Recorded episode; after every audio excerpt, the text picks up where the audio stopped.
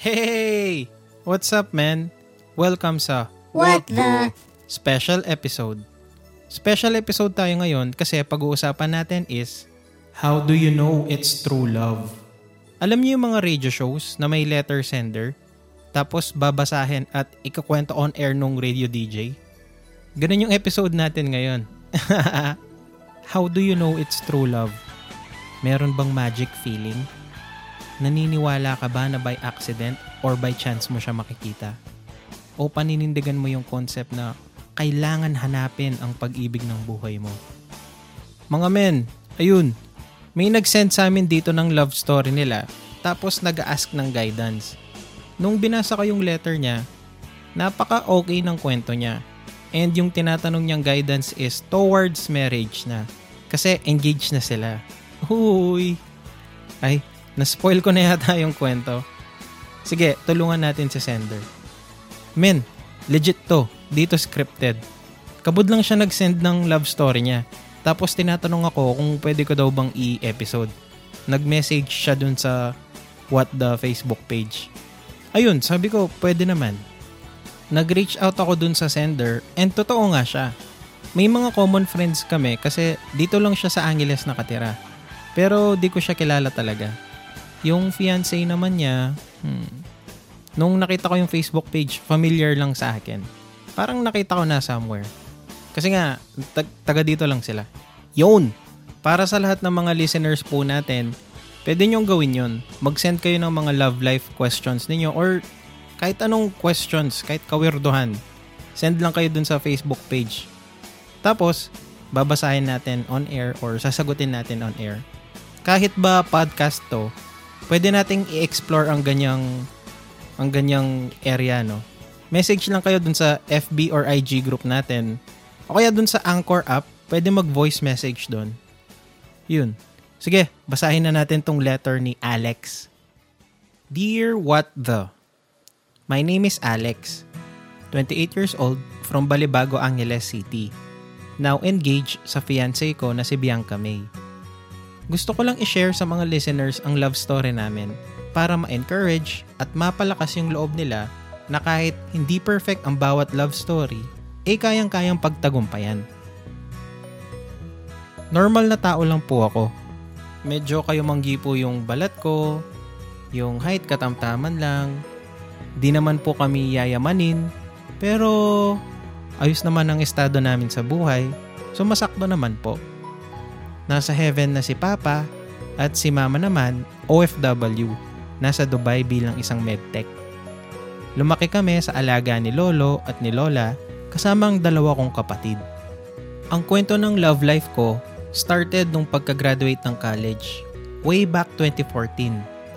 Nursing ang course ko. Pasado na rin sa board exam.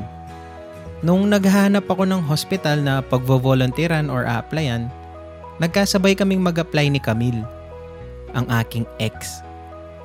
Registered nurse din siya pero graduate sa ibang university. Ayun, natanggap ako sa isang sikat pero toxic na hospital sa San Fernando. At si Camille naman ay natanggap sa isang skin clinic sa May Angeles. Nga pala, ang ibig sabihin ng toxic sa medical culture ay super busy. O kaya, ang daming kailangan i-accomplish na work. O kaya, toxic yung mga mahihirap na i-handle ng mga patients, etc. Masasabi kong naging roller coaster ride ang 3 years na pagsasama namin ni Camille. Madami kaming ups and downs. Madami akong natutunan sa kanya kaya tungkol sa pagiging nurse o sa pagiging lover boy. Sa kanya na din namulat ang mga mata ko sa mundo ng pag-ibig. Sa kanya ang first kiss ko, sa kanya ako first nagharana, sa kanya ko din naramdaman ang first legit heartbreak. Sinama ko to sa kwento kasi lahat ng alam ko sa pag-ibig ay nagumpisa kay Camille. At dahil sa heartbreak ko sa kanya, eh nakilala ko si Bianca.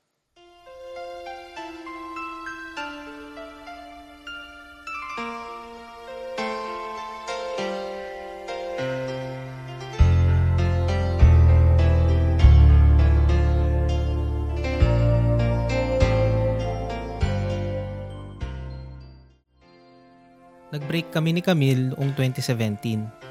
ang pinaka-issue namin ay time. Wala daw akong time sa kanya. Alam naman natin na puwero pa sa kapiranggot na sahod ng mga nurse, eh super busy and occupied sila sa pag-aalaga ng mga patients. Pag-update kay doc, or pag-assist sa mga gawaing hospital. Ganun ako ka-focus sa work nun. May time naman kami ni Camille, lalo na kapag pang umaga yung schedule ko.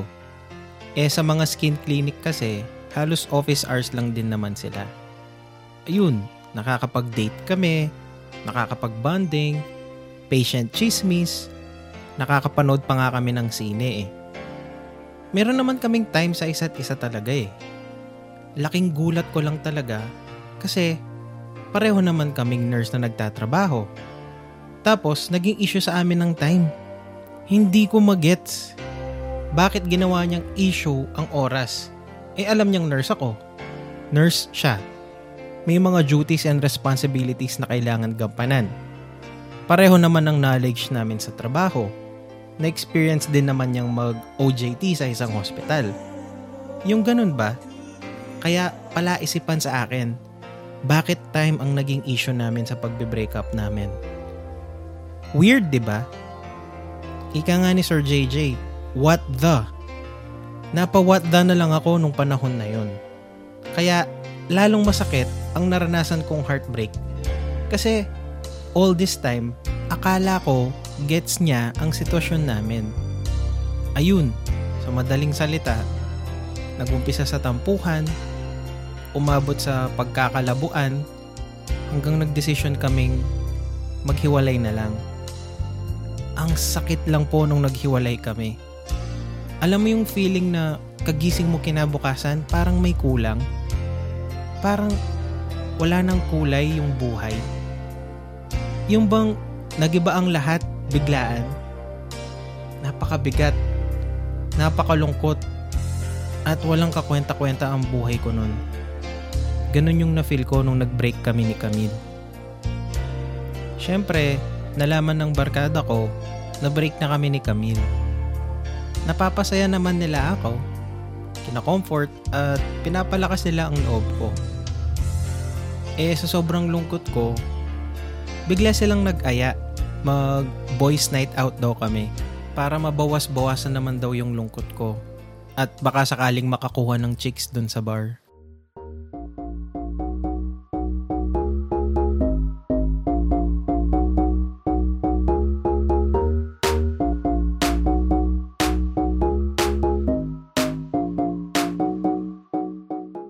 Napili nilang bar yung sa may intersection ng San Fernando.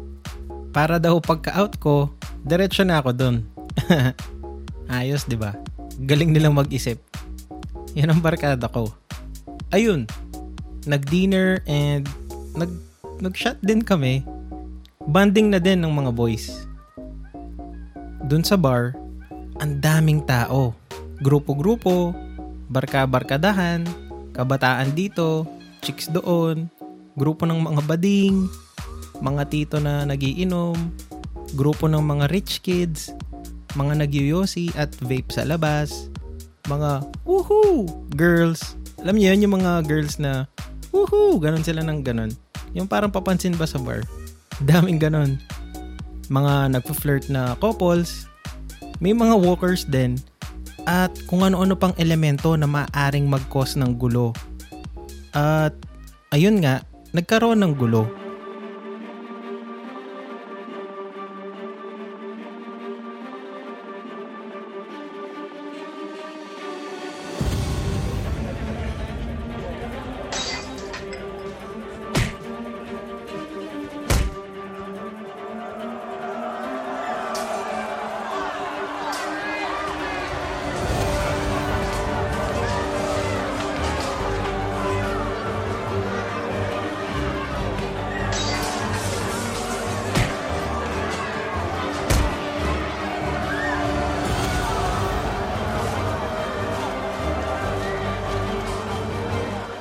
Di ko alam. Binastos ata nung isang lalaki, si ate girl na naka short shorts na masikip, na meron palang boyfriend na nasa CR lang. Ayun, nagkagulo. Nagsuntukan at naghampasan pa ng bote sa ulo. Duguan tong si Boy Fee na nagtanggol sa GF niya. Duguan din yung floor kung saan sila nagsuntukan. Oh my God, ang daming dugo. Kasi nabuka yung ulo nung boyfriend. Pumapatak kahit saan. Hanggang sa mag-collapse na itong si Boy Fee. Nung andyan na ang sitwasyon, syempre nakatingin ng lahat. Bigla naman akong pinagtulakan ng mga barkada ko para tumulong. Eh syempre, alam nila, nurse ako. Makakatulong ako sa sitwasyon kahit papano.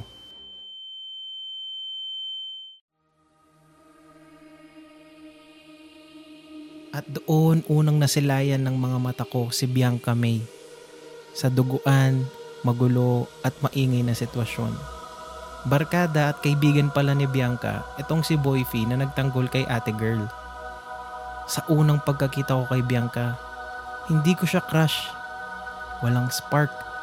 Di man kami nag-usap. Dahil nga nag assist ako sa duguan at nag-collapse nilang kasama. Focused ako sa pagtulong Talagang isa pa ako sa mga sumakay ng ambulansya para mag-assist. Eh malapit lang naman yung pinagtatrabahuan kong hospital. Kaya talagang sinamahan ko na kasi doon din dadali nitong si Boyfie eh. Sa sitwasyon na yon, wala akong balak ma-in love. Wala akong balak makakuha ng chicks. Ang gusto ko lang ay madala agad sa emergency yung patient. Ayun, nadala na sa emergency yung sugatan. Sumunod din sa hospital itong sina Bianca at iba nilang barkada. Doon ko nakilala si Bianca. Isa sila sa mga tinanong ng mga hospital staff at police about dun sa nangyari sa bar. So kung titignan nyo po, hindi ideal ang first unofficial meeting namin ni Bianca. Sino ba naman ang may in love at first sight sa emergency situation? Sino ang makaka-feel ng magic feeling sa may naghihingalong dugo ang basag ulong pasyente?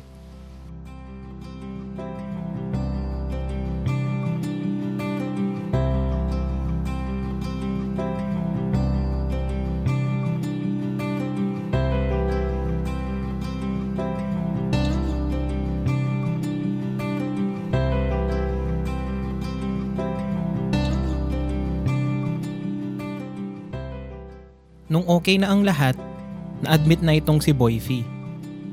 Three days siyang na-admit sa hospital. At sa three days na yon, isa ako sa mga naka-duty na mag-alaga sa kanya. Siyempre, nakilala nila ako from the bar na nag-assist. Kaya nagpasalamat sila. Medyo nagkaroon kami ng konting bonding at mga small talks. Lalo na kapag nag-check ako ng room niya. Swerte ko na lang nung nag-check ako nung isang hapon. Andun si Bianca.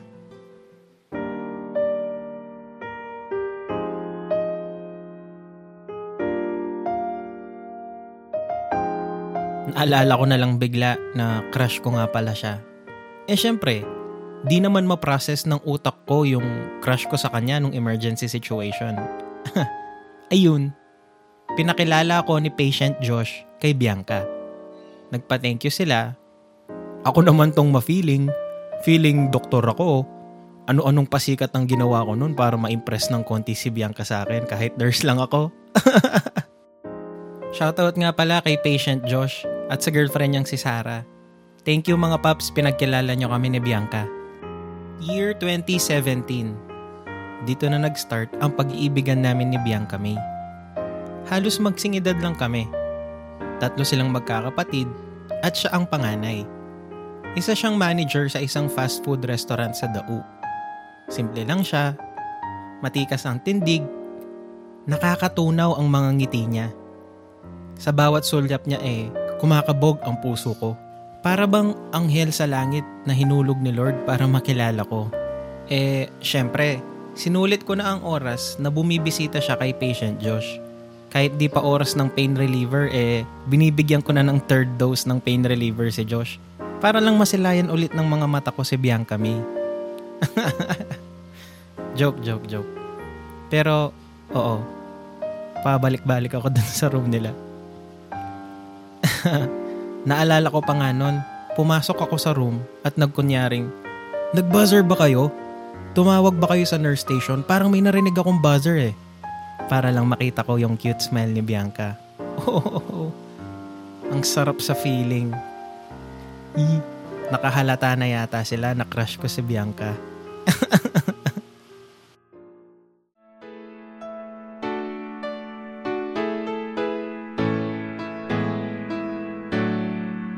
Ayun, inad ko siya sa Facebook.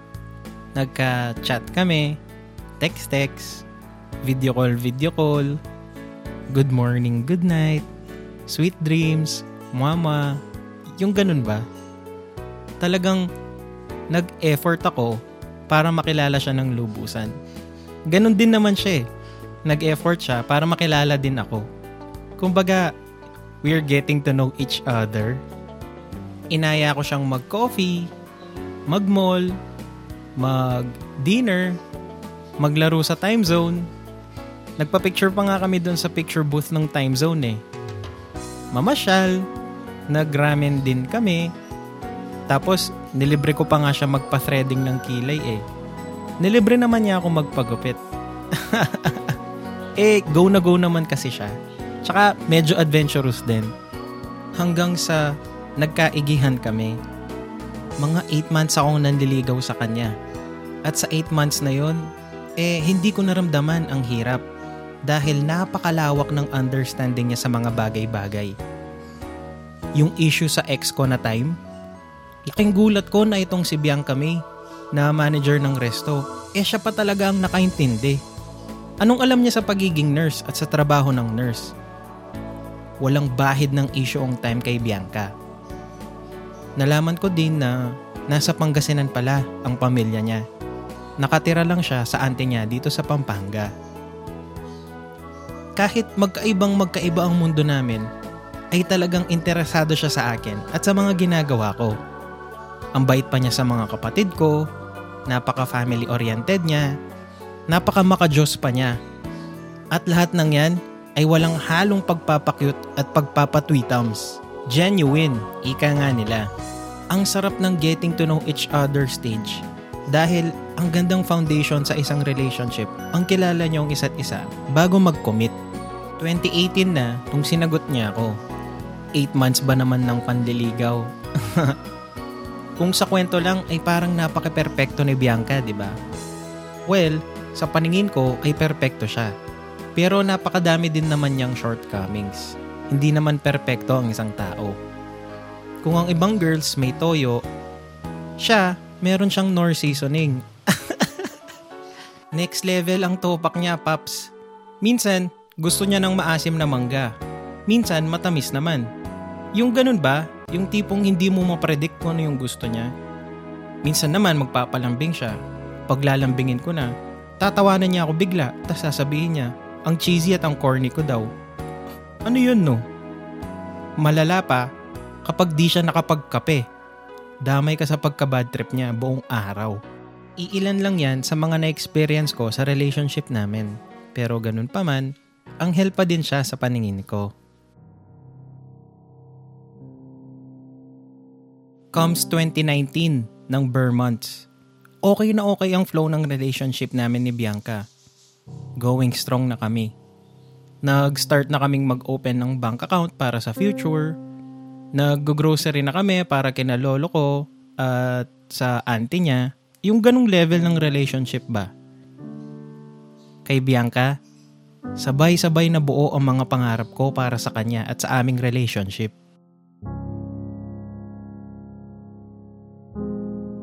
Nang bigla namang magkasakit ang tatay niya na nasa Pangasinan. Wala. Wala siyang ibang choice kundi mag-resign sa manager position niya at umuwi ng Pangasinan para mag-aruga at mag-asikaso sa tatay nila. Siya ang panganay eh. Alam naming mahihirapan kami sa relationship namin. Pero syempre, tatay niya yun. Kung magsisemi LDR kami, ay okay lang din naman sa akin naintindihan ko. Walang issue sa akin yon. Tsaka, long distance relationship, kahit sa ang lupalop pa ng mundo, kayang-kaya ang LDR. Basta't mahal nyo ang isa't isa. At mapaparaanan naman yan. At ayun na nga, nag-resign siya, umuwi ng Pangasinan, sakto naman din kumakalat na ang COVID-19. Nag-2020 na at nag-celebrate kami ng Pasko and New Year nang magkahiwalay. Di naman ganun kasakit dahil malapit lang naman ang Pangasinan tapos may video call naman.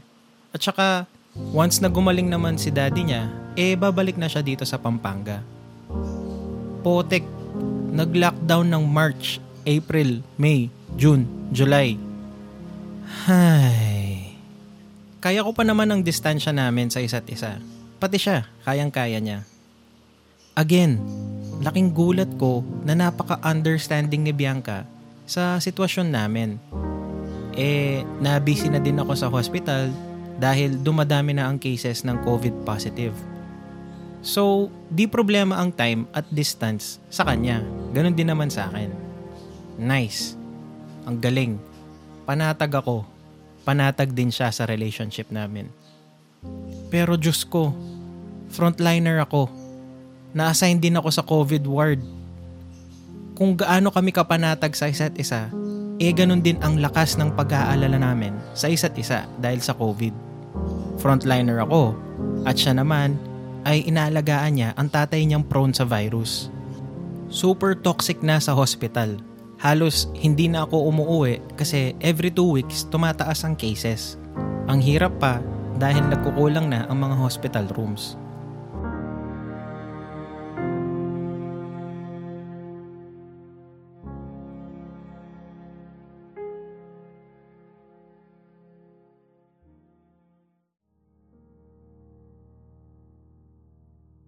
Ito na siguro ang pinaka-downfall sa amin ni Bianca. Noong nag-positive ako ng COVID. Well, meron naman mga PPE at standard operating procedure ang hospital namin, pero tinamaan pa din ako. Sa sobrang subsub ko sa trabaho, bumaba yung immune system ko at ayun na nga, na-infect ako. Siguro nung nag-intubate kami ng isang pasyente, feeling ko yun yung pinaka-reason. Buti na lang, tumulong na ang hospital na pinagtatrabahuhan ko sa hospital bill. Pero ang laki pa din ng binayaran namin. Nagalaw pa yung savings namin ni Bianca dahil sa pagka-hospital ko. Dagdag mo pa yung wala naman siyang steady source of income sa Pangasinan dahil 24-7 siyang nakabantay sa tatay niya. Meron namang sideline si Bianca doon. Nagbebenta siya ng mga cookies at baked goods online pero hindi naman sapat yon sa mga patong-patong na bayarin. Meron kaming extra hazard pay galing sa hospital pero again, di pa din sapat.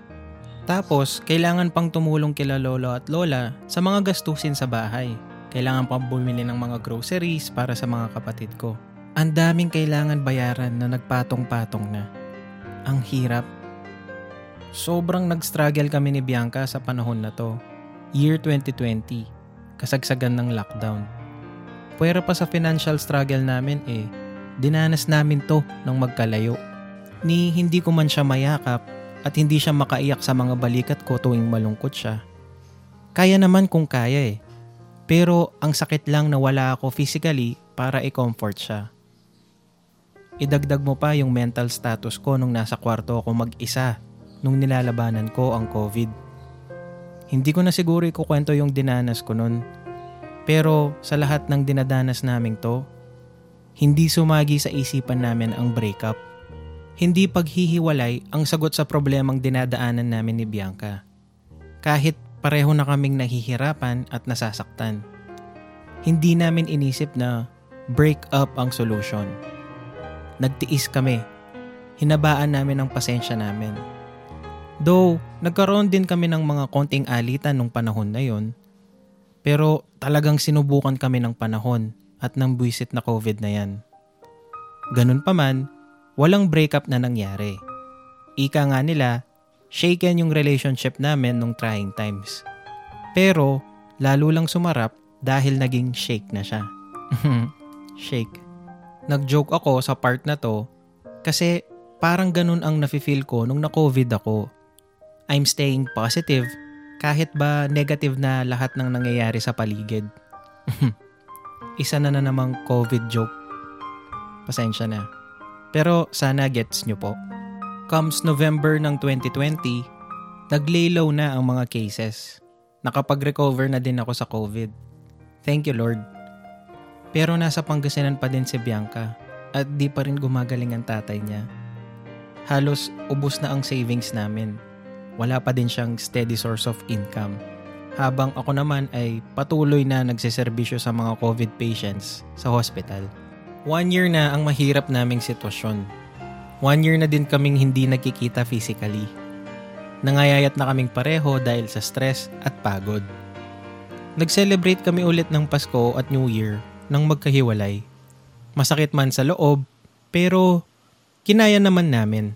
Alang-alang sa tatay niya at sa relasyon namin. 2021 na. January, February, March, April, May 2021.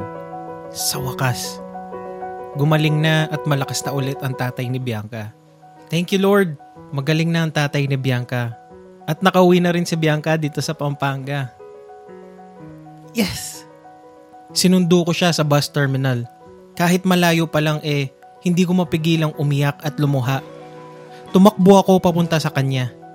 Niyakap ko siya ng mahigpit na mahigpit kahit maraming nakatingin. Nilabag na namin ang physical distancing. Mahagkan lang ang isa't isa. Ang sarap sa feeling na makasama siya ulit. Sa panahon na to, unti-unti nang bumalik sa normal ang lahat. Kahit pagod sa trabaho, at least nare-recharge ako pag nakakasama ko siya. Sinubukan kami ng panahon at paghihirap, pero alam naming mapagtatagumpayan namin ito.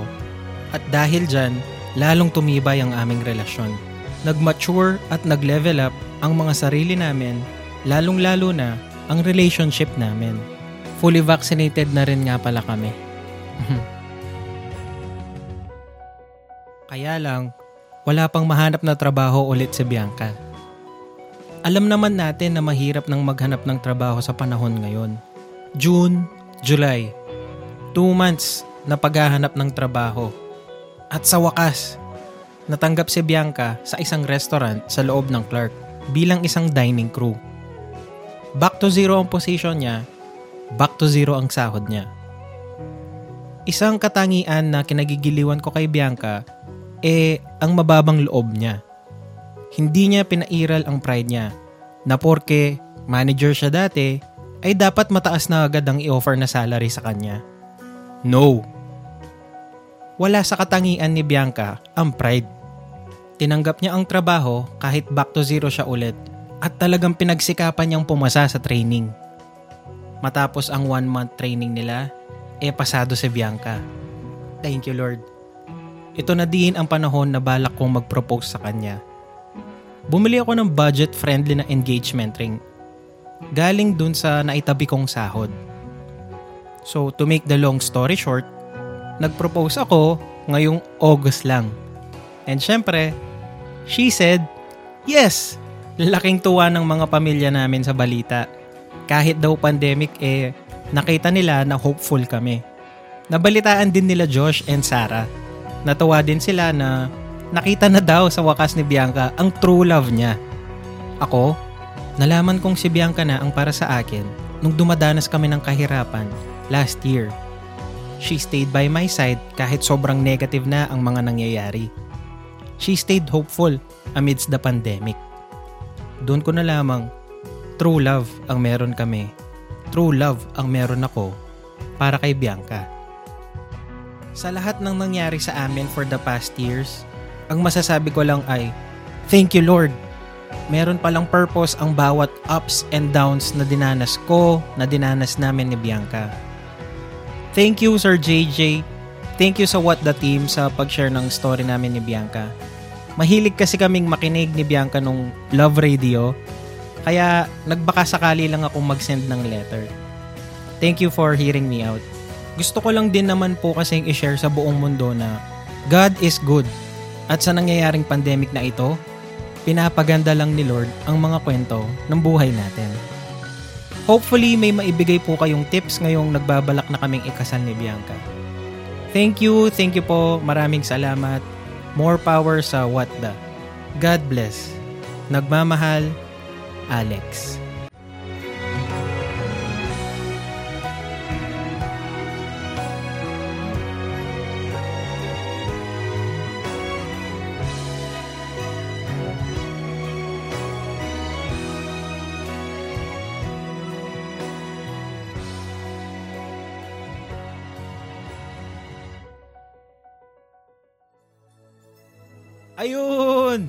Nice one. Maraming maraming salamat Alex at Bianca sa pag-send ng love story ninyo. I'm sure marami kayong na-encourage na listeners natin dahil sa kwento ninyong bittersweet love story. First of all, congratulations sa engagement ninyo. Yay! Woo! Second thing, bago ikasal, kailangan yung lumapit sa church kung saan kayo ikakasal. Kakausapin kayo ng officiating minister tungkol sa mga requirement na kailangan. Kung sa west naman kayo ikakasal, lumapit at magtanong lang kayo sa City Hall. Unang-unang requirement na kailangan ay ang Senomar o Certificate of No Marriage. Ito ay isang legal paper document stating na hindi pa ikinasal ang isang tao. Bale, tag-isa kayo ni Bianca niyan. Kumukuha ng Senomar sa PSA. Diyan sa may Sakop San Fernando, may PSA dyan. I'm sure dinadaanan ni Alex yan sa everyday niyang pagpunta sa trabaho. Pangalawang document na kailangan ay ang marriage certificate. Isang legal paper document din ito stating na ikakasal kayo ni Bianca. Isa lang to. Kinukuha ito sa City Hall kung saan ka nakatira. Kung sa Angeles, doon ka sa City Hall ng Angeles pumunta, doon sa may marquee. Kasi need ng home address doon eh. Ayun, pag nakuha mo yung dalawang yun, i-schedule kayo ng City Hall ng mga marriage counseling. Pati yung officiating minister or yung judge, imi-meeting and ika-counsel din niya kayo prior ng kasal. And from there, pag nagawa nyo na yun, ayan na. Mag-start na kayong maghanap ng mga suppliers sa kasal ninyo. Caterer, uh, photographer, videographer, etc. etc. The rest, you can figure out on your own. Basta pagdating sa marriage, ito lang ang may papayo ko sa inyo. Pagdating sa marriage, just put Jesus at the center of your marriage and everything will follow. Ayos ba yun? Again, congratulations sa inyong dalawa. Mabuhay kayo. Salamat sa pakikinig ng mga kalokohang podcast ng What The. Thank you Alex. Thank you Bianca. Sa mga listeners naman, thank you men.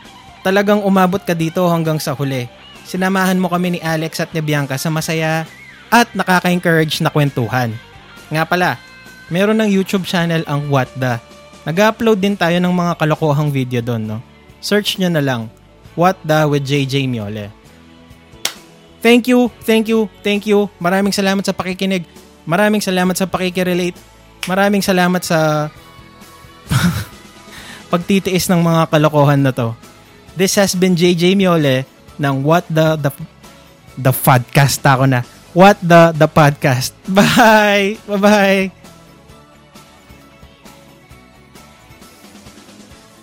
Disclaimer. I may have added some striking effects or instances to make the whole story dramatic and ear-catching.